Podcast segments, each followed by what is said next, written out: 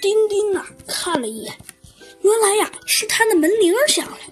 丁丁说道：“请进。”而进来的呀是一大堆人。有一个人问道：“啊，是丁丁先生吗？”“是的，我接受《纽约晚报》的的寄托，送给您五千美元，作为您非洲之行报道的酬金。啊，这是一千美元的支票，作为第一笔费用。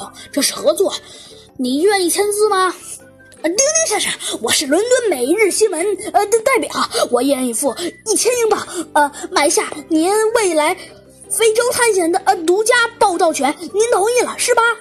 呃，您说什么？丁丁没太听懂。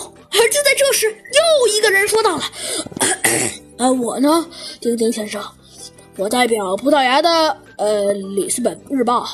如果阁下能把独家独家权到全提供给本报。”呃，我们将深感荣幸，并乐意向您支付一笔五万的五万的酬金，这下好吗？又有一个人说了：“哎，好了好了，我们严肃的谈，我加一倍的钱，五千美元，您看可以吗？”丁丁啊，不知道该怎么办。最后，他问了他的小宠物米罗：“哎，米罗，你觉得他们这些建议怎么样？”嘿嘿，我们成了他们争夺的对象。不是吗？